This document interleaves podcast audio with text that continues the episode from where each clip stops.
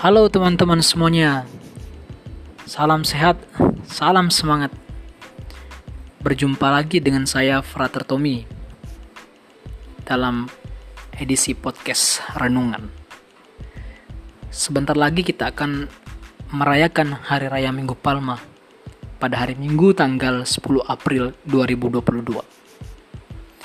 Pada kesempatan ini saya akan uh, mengajak kita semua untuk mengenal dan mendalami makna dan arti dari Minggu Palma yang harus kita teladani dari sikap Yesus sendiri sebagai pusat perhatian untuk menyongsong Paskah yang suci. Perayaan Minggu Palma merupakan perayaan di mana Yesus masuk ke gerbang atau ke kota Yerusalem. Di sana ia disambut oleh orang-orang yang mengeluh-elukan dia sebagai seorang raja. Namun dengan kemegahan, dengan kemerihan yang ia terima dari orang-orang yang menyambut dia, yang mengeluh-elukan dia sebagai raja, ia tetap rendah hati.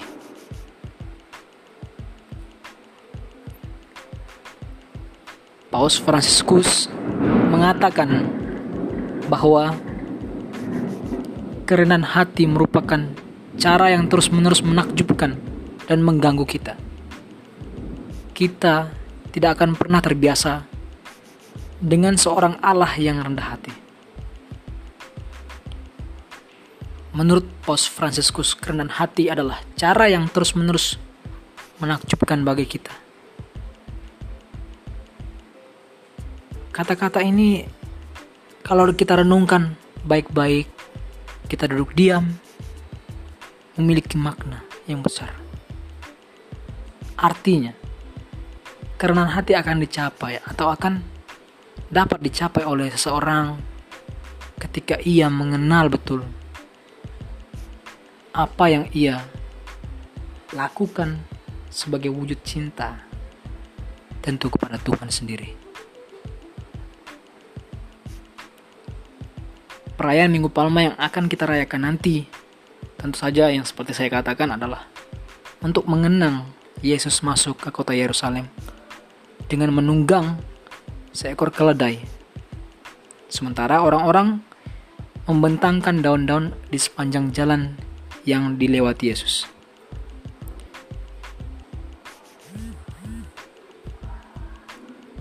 Dalam bacaan-bacaan yang akan kita dengarkan nanti, di sana dapat kita renungkan bagaimana inkarnasi dan kematian Yesus menjadi contoh kuat kerendahan hati Tuhan yang menunjukkan kepada umatnya.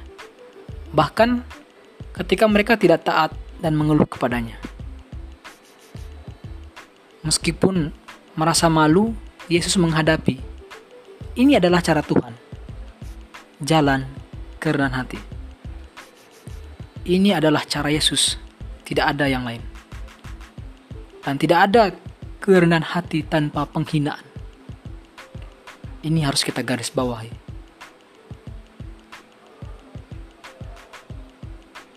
Yesus yang mau menanggung segala dosanya, dosa-dosa manusia, mau menerima penghinaan sebagai wujud dari kerendahan hatinya.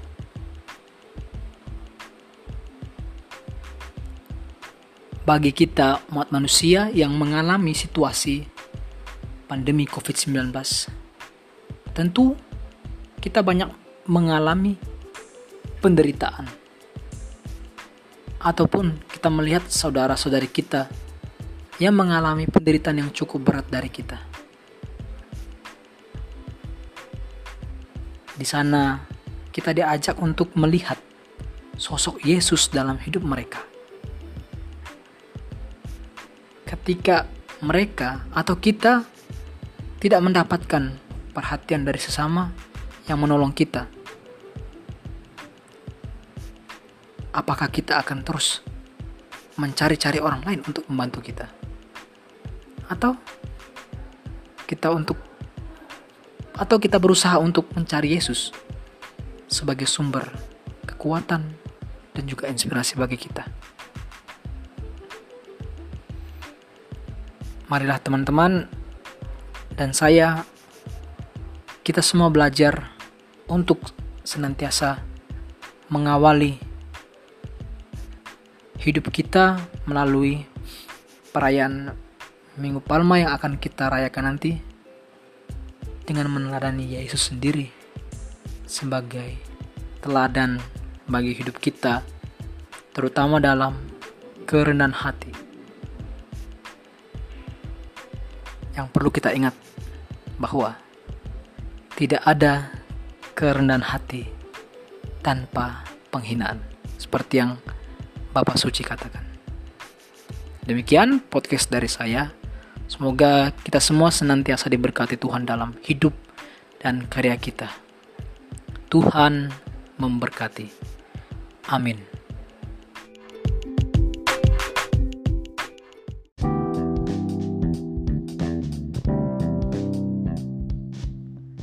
Teman-teman, salam sejahtera, penuh semangat, dan sukacita. Perkenalkan, saya Rita dari Paroki Kalideres. Saya hendak membawakan edisi podcast Renungan Jumat Agung.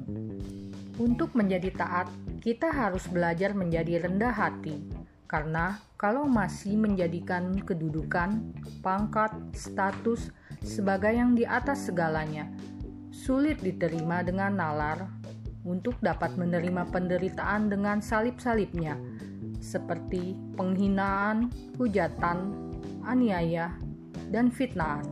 Seperti Yesus contohnya, jika ia tidak memiliki kerendahan hati, ia yang adalah anak Allah yang maha tinggi itu, tidaklah mungkin ia mau direndahkan dan menderita di kayu salib hanya untuk kita manusia yang tidak lebih dari butiran debu yang sekali tertiup angin langsung lenyap, yang tiada artinya bagi dia. Tetapi semua ia lakukan supaya karena sengsaranya di kayu salib dapat mengingatkan kita bahwa setiap kita mampu menanggung salib. Karena dengan salib atau penderitaan, kita dapat dimurnikan untuk mengalami pertobatan dengan memohon rahmat Allah. Kenapa dikatakan dapat mengalami pertobatan? Karena penderitaan itu sebagian besar dialami oleh dosa-dosa yang telah kita perbuat sendiri. Namun memang ada pula penderitaan yang terjadi karena atas izin Tuhan, supaya kita boleh mengalami karunia-Nya sebagai rencana Allah sendiri untuk menjadi karyanya, menjadi saksinya bagi banyak orang bahwa Kristus mampu mengangkat beban salib kita, asal kita mau dengan rendah hati untuk diproses, mau mengakui dan menyesali dosa-dosa kita, serta mau taat untuk diproses. Dan jangan lupa ya teman-teman, selalu menggunakan senjata Allah, yaitu mohon kuat kuasa roh kudus agar dapat menghadapi cobaan dan kuasa kegelapan. Semoga dengan renungan Jumat Agung ini, Yesus yang mau taat menderita di kayu salib menjadi teladan bagi kita agar kita mau belajar taat dalam penderitaan supaya boleh diselamatkan. Demikian podcast dari saya. Semoga berkenan dan dapat bermanfaat bagi kita semua. Tuhan Yesus memberkati kita semua. Amin. Halo teman-teman, salam sejahtera, penuh semangat, dan sukacita. Perkenalkan, saya Rita dari Paroki Kalideres. Saya hendak membawakan edisi podcast Renungan Jumat Agung.